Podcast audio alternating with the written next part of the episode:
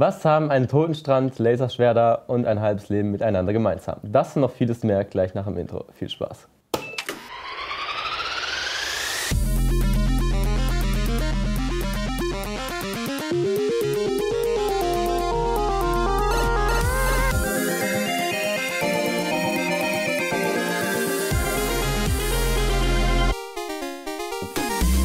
Herzlich willkommen zur ersten Folge von Pixels, das neue Game-Format hier auf Stufe TV. Ich heiße Adriano und das sind meine Co-Moderatoren Kahn und Sebastian. Hi. Guten Abend. Leute, wie geht es euch? Erste Folge, seid ihr aufgeregt? Geil. Ich hab Bock. Wird richtig gut. Das wird richtig, Ich glaube, wir haben heute gut. richtig gute Spiele am Start, oder? Das stimmt, ja. Das seht ihr jetzt nämlich gleich bei Game of the Week. Sebastian, erzähl doch mal, was ist denn Game of the Week? Game of the Week ist das Spiel, mit dem wir uns persönlich die letzte Woche am meisten auseinandergesetzt haben und am meisten gespielt haben. Genau. Und letzte Woche war das bei Adriano Death Stranding, das neue Meisterwerk von Hideo Kojima. Es war heiß ersehnt und jetzt gucken wir mal, ob es den Hype aufrechterhalten kann.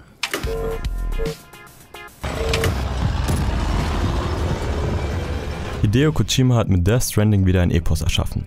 Was für viele Entwickler selbst in ihren Träumen ein Akt der Unmöglichkeit wäre, produziert Kojima, als wäre dies was ganz Normales.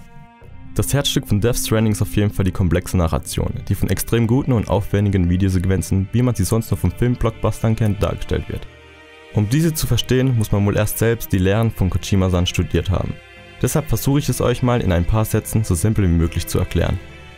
In Death Stranding spielt ihr Sam Porter Bridges, der von Norman Reedus, dem Star aus der Serie The Walking Dead, dargestellt wird. Er arbeitet für die Organisation Bridges, deren Ziel es ist, das einst vereinigte Amerika wieder zu einer Nation zusammenzuführen.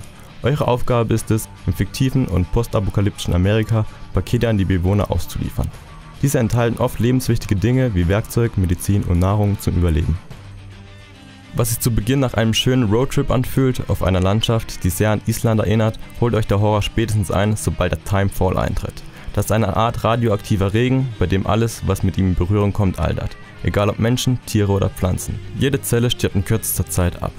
Und als wäre dies schon nicht genug, erscheinen beim Eindrehen des Timefalls abstrakte Geschöpfe aus der Unterwelt, die sich auch Beach Sphinx nennen, abgekürzt BTs, deren Ziel es ist, euch mit in den Tod zu reißen. Um den Kontakt mit diesen Geschöpfen zu verhindern, habt ihr eure Bridge Babies, auch Babys genannt, immer dabei. Diese Babys fungieren als eine Art Sensor, der euch davor warnt, sobald die Beach Sphinx euch zu nahe kommen. Und wem das alles immer noch nicht Kojima genug ist, diese Babys werden von Müttern entnommen, die bei der Geburt des Zeugners gestorben sind. Dadurch bilden die Babys eine Art Brücke zwischen dieser Welt und dem Reich der Toten. Heftig, was? Das Gameplay erinnert trotz der neuen Decima Engine, die von dem Entwicklerstudio Guerrilla Games, die das Spiel Horizon Zero Dawn produziert haben, stark an Kojimas Metal Gear Solid Reihe. Auch hier müsst ihr neben dem Erkunden der Welt euch immer wieder gut überlegt und in gewohnter Stealth-Strategie, wie es bei Hideo Kojimas Spielen üblich ist, fortbewegen. Durch das komplexe Lasten- und Gewichtsverteilungsmenü müsst ihr im Vorhinein gut planen, was und wie viel ihr auf eurem Weg mit euch transportiert, sonst kann das schnell in die Hose gehen, sodass ihr eure Pakete auf der Reise verliert. Auf dieser trifft ihr auch auf Mules. Das sind Nomaden, die es auf eure Pakete abgesehen haben. Diese bekämpft ihr am besten mit Waffen ohne scharfer Munition. Denn solltet ihr sie töten, müsst ihr sie sofort verbrennen, sonst verwandeln sich deren Körper in Beach Sphinx. Durch diese verschiedenen Gameplay-Mechaniken ist das Stranding doch kein, wie von vielen befürchtet, Walking Simulator geworden. Hideo Kojima möchte mit seinem Spiel aus seiner Sicht die aktuelle politische Lage in Amerika beschreiben. Ob und für wen das Spiel nun geeignet ist, lässt sich unmöglich in Worte fassen. Das muss jeder selbst herausfinden, ob diese Art von Spiel einem Spaß macht. Eines kann man auf jeden Fall sagen. Er hat mit Death Stranding was Neues, so Komplexes und zugleich Absurdes erschaffen, was in der Videospielwelt bisher noch keiner gesehen hat.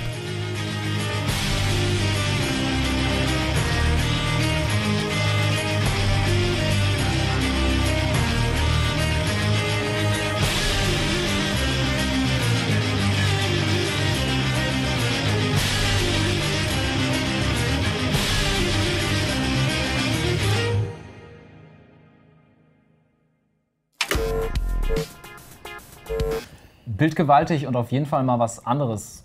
Adriano, würdest du sagen, das hat deine Erwartung erfüllt? Boah, Sebastian, das ist richtig schwer zu sagen, weil natürlich haben jahrelang viele auf dieses Spiel gewartet. Viele wussten auch jahrelang nicht, was genau Kojima jetzt mit Death Stranding vorhatte. Ähm, eins kann man sagen, wie man aus dem Beitrag schon gehört hat, dass es kein richtiger Walking Simulator jetzt geworden ist, weil es gibt dann doch sehr viele Komponente in dem Spiel, wo man sieht und erlebt und auch machen muss. Ähm, wo es dann dieses Gefüge doch ein bisschen ändert. Also du hast zum Beispiel nicht nur Laufpassagen, sondern musst mit dem äh, Motorrad fahren, musst vor diesen Mules und diesen BT, also diese Geister, sage ich jetzt mal, diese Stranded Things, mhm. ähm, kämpfen. Und dadurch ist eine Thematik da, wo es mit der interessanten Story noch dazu gepackt mega interessant wird und auch spannend. Also ich hatte nie eigentlich das wirklich Gefühl, dass es richtig langweilig wird, sondern eher, dass es mich eigentlich in der Story hin immer wieder packt und ein bisschen weiter vorankommen will, immer wieder was über die Story erfahren möchte. Und für wen das Spiel jetzt aber im Endeffekt ist, lässt sich schwer zu sagen, weil ich glaube, viele mangeln eben das an, dass halt eben das nicht wie bei einem Zelda Breath of the Wild oder bei einem Dark Souls, dass da der Fokus auf wirklich das Spiel liegt, sondern halt immer noch die Narration, also die Erzählung. Ja. Und hattet ihr das erwartet, dass es. Also sicher ist schon ein bisschen erfolgreich gewesen, schätze ich. Ja, auf jeden Fall. Ja. Ich war zum Beispiel super skeptisch, als es angekündigt, angekündigt wurde. Ich dachte, es wird ein großer Flop. Sogar kurz bis, bis kurz vor Release dachte ich eigentlich. Ah, ich glaube, ein Flop ist es nicht geworden oder wird es auch nicht, weil dafür war das Spiel einfach mega gehypt, weil ich glaube... Wegen Hideo Kojima. Ne? Also, also ich, ich muss sagen, ich hatte mit der ganzen Thematik nichts am Hut. Ich habe kein Metal Gear gespielt. Ich habe das nur beim letzten Metal Gear Solid so mitbekommen, dass er, da war er ja schon bei, bei Konami raus und hat dann in jede zweite Szene bei Metal Gear eigentlich seinen Namen gepackt, damit man ja mitbekommt, von wem das Spiel ist.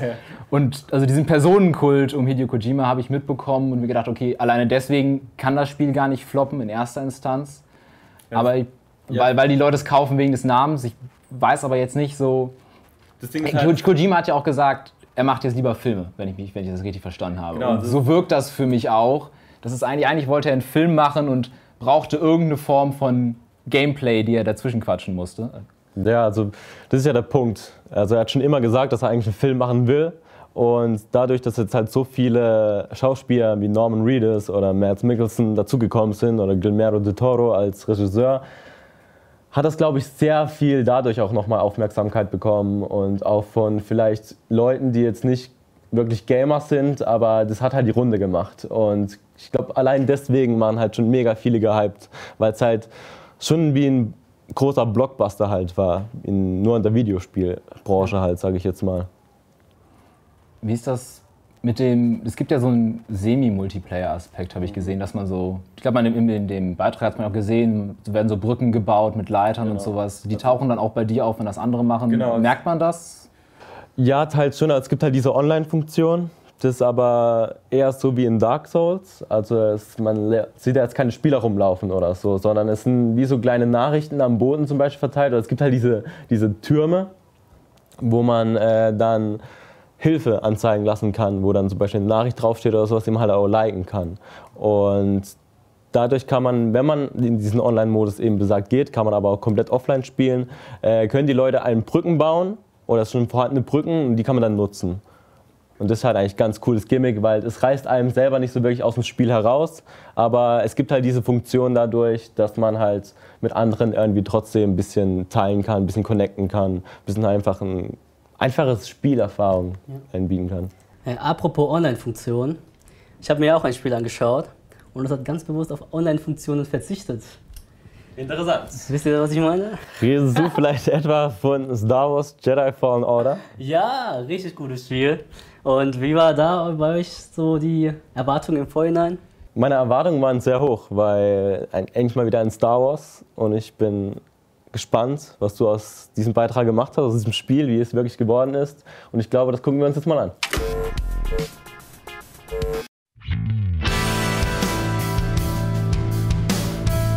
Star Wars Jedi Fallen Order.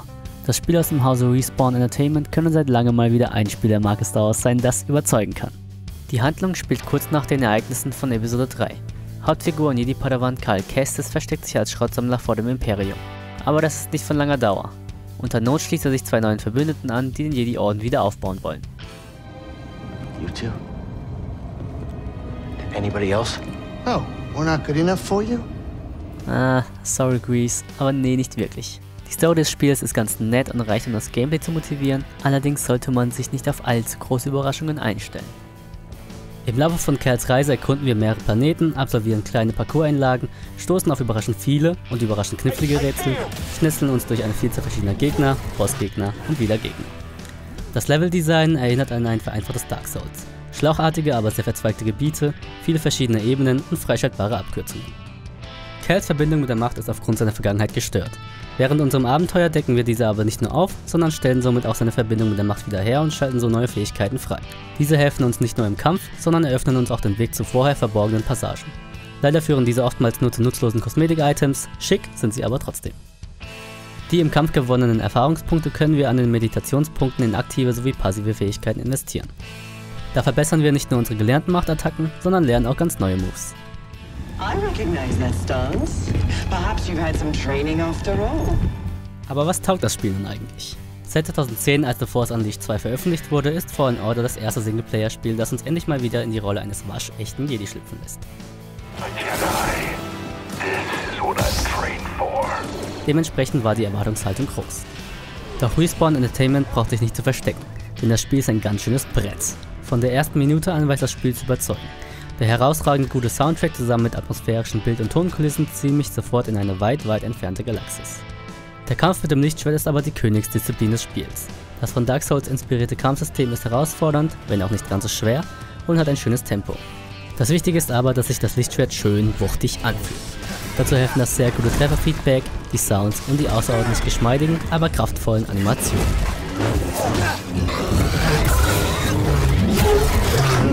So gut war Lichtschwertkampf wirklich noch nie. Zusammen mit dem abwechslungsreichen Gameplay ist es für mich trotz der durchschnittlichen Story eines der besten Star Wars Spiele jemals und eins meiner Spiele des Jahres. You ready for a swim, BD?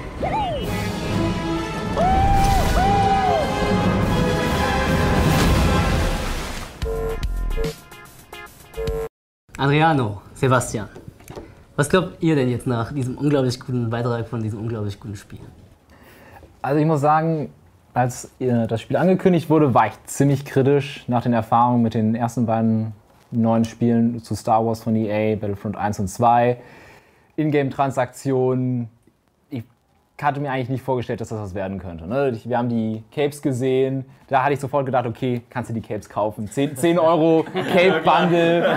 Ke- Keine Ahnung, möchtest du dein Cape grün statt rot haben? Nochmal 99 Cent, Karo-Muster drauf. Ich könnte mir auch vorstellen, dass es anfangs so geplant war, aber es- die, die Entwickler sind ja Respawn Entertainment Ja. und die hatten sehr großen Erfolg mit Apex Legends. Ja. Und ich glaub, könnte mir vorstellen, dass Das EA dann danach gesagt Richtung, hat, ja. so hey, macht was ihr wollt. So, Apex Legends hatte auch Ingame-Käufe, aber ich glaube, die hatten dann mehr Vertrauen in Respawn und die waren, glaube ich, schon eher so eingestellt, dass sie das lassen. Aber das ist alles nur Spekulation. Ja, ich hatte halt am Anfang auch mehr die Sorge, wenn man gleich hört, so EA als Publisher und natürlich wollen die schauen, dass sie damit Umsatz machen können. Aber mittlerweile und auch das, was die Fans halt sagen, bin ich eigentlich echt guter Tat mit Star Wars.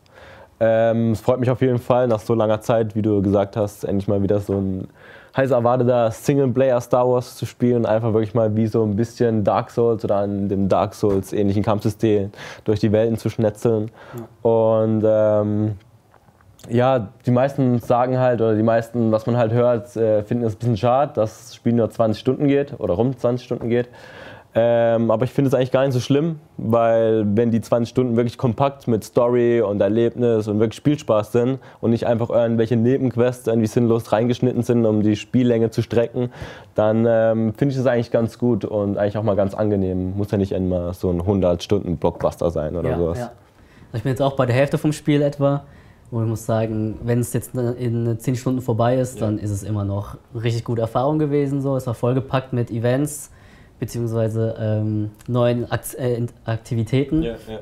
Und äh, man hat immer neue Planeten entdeckt, neue Fähigkeiten erlernt. Deswegen war, waren es zwar nur 20 Stunden, aber dafür waren die sehr abwechslungsreich und ähm, haben richtig Spaß gemacht. Also werden mir noch richtig Spaß machen.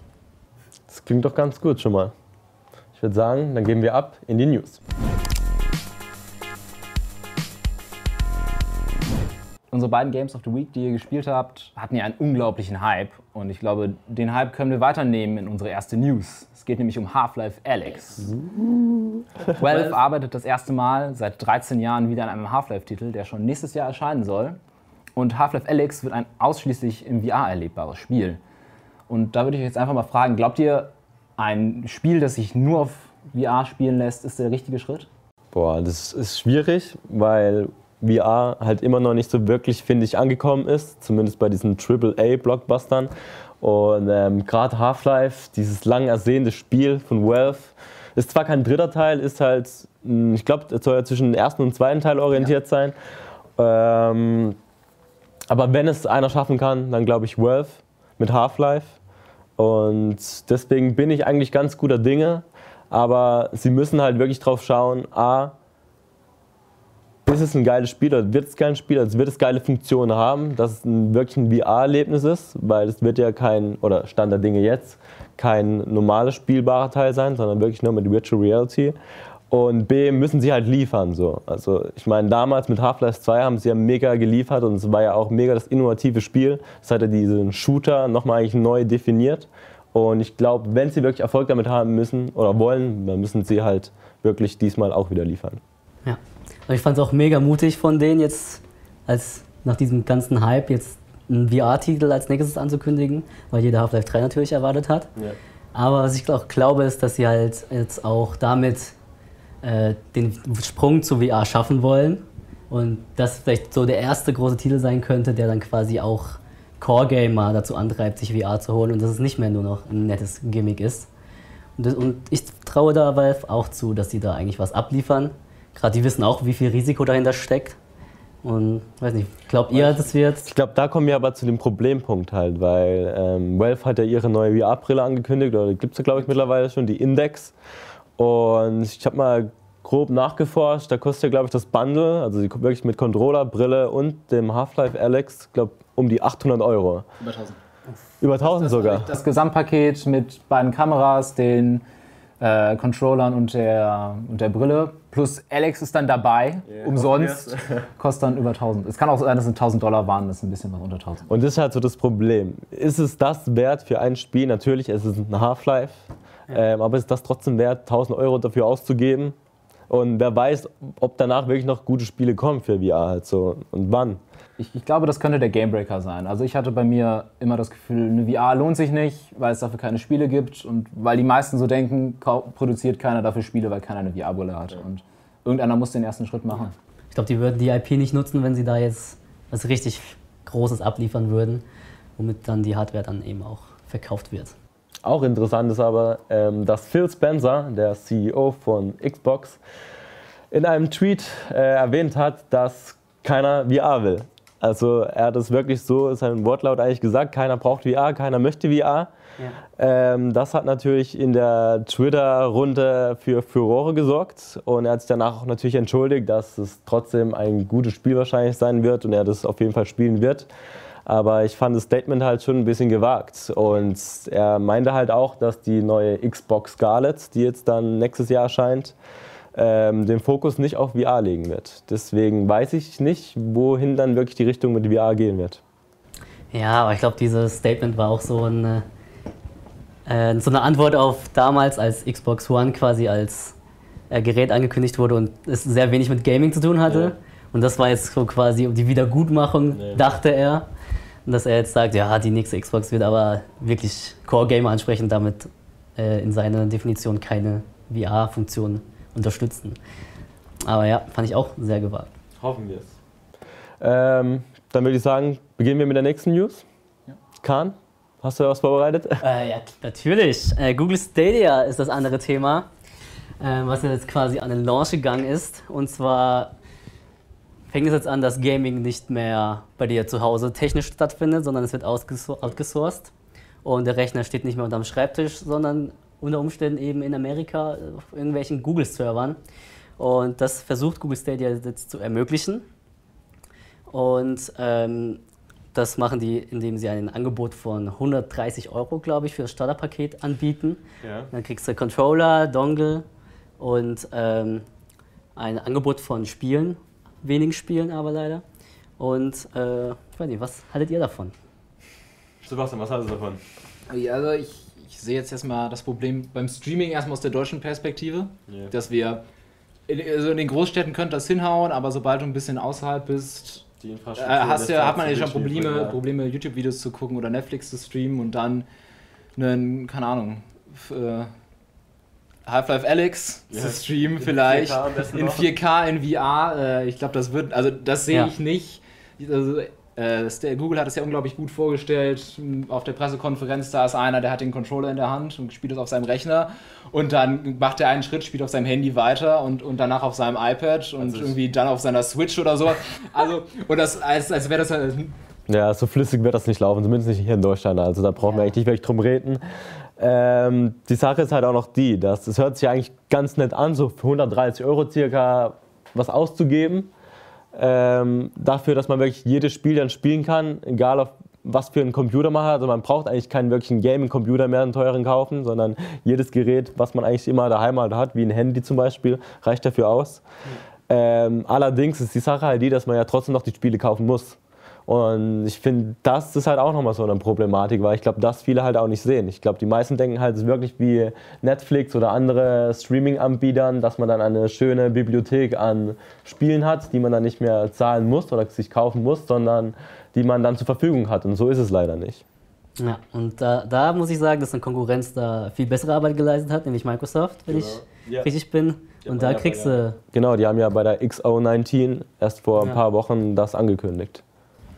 Oh ja. und dann mit dem Xbox Game Pass. Genau. Ja, also das Abo-Modell, wo du genau. kleinen Betrag im Monat zahlst, ich glaub 10, 15 Euro und kriegst dann jeden Monat neue Spiele, auch neue, richtig neue Spiele. Genau, die wollen das ja wirklich mit dem, also diese xCloud heißt die bisher noch, diese Streaming-Dienst, wollen die ja dann wirklich mit dem Game Pass in Verbindung setzen, dass man dann irgendwie so 15, 20 Euro, wie du schon sagst, zahlt. Und da hat man aber wirklich eine gewaltige Anzahl an guten und neuen, relativ neuen Spielen. Und das halt auch nicht nur Microsoft oder Xbox ähm, Spiele, sondern halt auch mittlerweile haben die einen Kooperationspartner, glaube ich, mit Sony gefunden. Und da wollen jetzt auch mega viele, ich glaube fast alle Final Fantasy Titel und Kingdom Hearts Spiele und sogar jetzt ein Witcher, was eigentlich, was, wenn es noch keiner gezockt hat, dann auf jeden Fall Witcher spielen heute noch. Habt ihr Zeit, locker. Klappt an einem Tag. Ähm, aber auch ein Witcher zum Beispiel, so eine große Marke, was glaube ich die Stadia zum Beispiel nicht hat. Ja. Ähm, da haben die Sta Google Stadia halt schon mega Konkurrenz. ja, und dazu kommt jetzt auch noch, dass der Launch, finde ich, auch ziemlich schlampig vonstatten ging. Ja. Ähm, es gibt viele Zusatzfunktionen, die quasi angekündigt worden sind, aber jetzt noch nicht äh, am Start waren. Zum Beispiel kann man seine Spielstände äh, nicht mit anderen Leuten teilen, was groß angekündigt war. Man, es gibt kein Multiscreen-Streaming. Und ähm, ganz groß fehlendes Feature war noch. Äh, Also ich weiß, dass jetzt als Feature dazugekommen ist, ähm, den Google Assistant, Ja. ähm, dass man wirklich sagen kann, okay, Spiel XY starten, dann startet das Spiel durch den Sprachassistent oder halt man während dem Streaming oder Spielen halt irgendwie irgendwelche Infos sich holen kann, wie wäre das Wetter morgen oder sowas. Also das soll jetzt mittlerweile gehen. Aber ich finde halt immer noch, das reicht halt nicht aus, so wirklich. ist, was ich mich am meisten bei der Pressekonferenz gewundert hat, war das, wo äh, auf YouTube das Video auf war von Assassin's Creed Odyssey an irgendeiner Stelle. Und dann haben sie behauptet, man könnte aus dem YouTube-Video an genau die Stelle im Spiel, Spiel springen. Das habe ich danach nie wieder Das gesehen. habe ich auch nicht mehr gesehen. Nee, das war, ist zwar eine nette Idee, aber das werde, glaube ich, so niemals umgesetzt werden. Also, also ich kann es mir nicht vorstellen, wie. also es war dieses Speicherstand-Sharing, was ich noch glaube, nicht am Start ist Da hat in man sich Launch. äh, bei Google ein bisschen übernommen. Man wollte halt diesen Hype aufbringen, man wollte halt wirklich äh, zeigen, okay, wir sind jetzt auch hier in der Gaming-Branche angekommen und möchten halt mal gleich was raushauen. So. Und ich glaube, Ja. da haben sie sich echt mega überschätzt so ein bisschen. Mal abwarten, wo die Reise hingeht. Das und vieles mehr erfahrt ihr auf jeden Fall noch zu der nächsten Folge, die wahrscheinlich nächste Woche äh, ausgestrahlt wird. Und ansonsten vielen Dank fürs Zuschauen. Ich hoffe, es hat euch gefallen. Kahn, Sebastian, ich dank, bedanke euch auch bei euch. euch. bedanke euch. Ihr kommt wieder, hoffe ich doch, bei der nächsten Folge, die wir dann wahrscheinlich wirklich so nächste Woche ausstrahlen werden. Perfekt, okay. Fix is out. Fix it out. Oh, verdammt. Ähm, Oh, hi, ich bin Stefan, Head Operator of Sponsoring bei Pixels. Und für die erste Folge haben wir direkt mal Cherry dazu gebracht, um uns ein Paket zuzuschicken, bestehend aus Tastatur, Maus und Mauspad. Und ihr könnt das Ganze gewinnen, indem ihr auf Instagram geht, auf Stufe TV Instagram. Und dort seht ihr einen Beitrag, da müsst ihr einen Freund oder eine Freundin markieren. Und ihr müsst natürlich Abonnent von Stufe TV sein. Und ihr könnt nicht alles auf einmal gewinnen, so großzügig sind wir leider nicht. Es gibt zwei Gewinner. Und zwar kann sich der Erste aussuchen, was er nimmt, entweder die Tastatur oder Maus und Mauspad. Der Zweite bekommt natürlich das, was übrig ist. Aber ich wünsche euch auf jeden Fall allen viel Glück und hoffe, wir sehen uns dann bei der nächsten Folge. Da wird nämlich revealed, wer das Ganze gewonnen hat. Bis dahin, tschüss.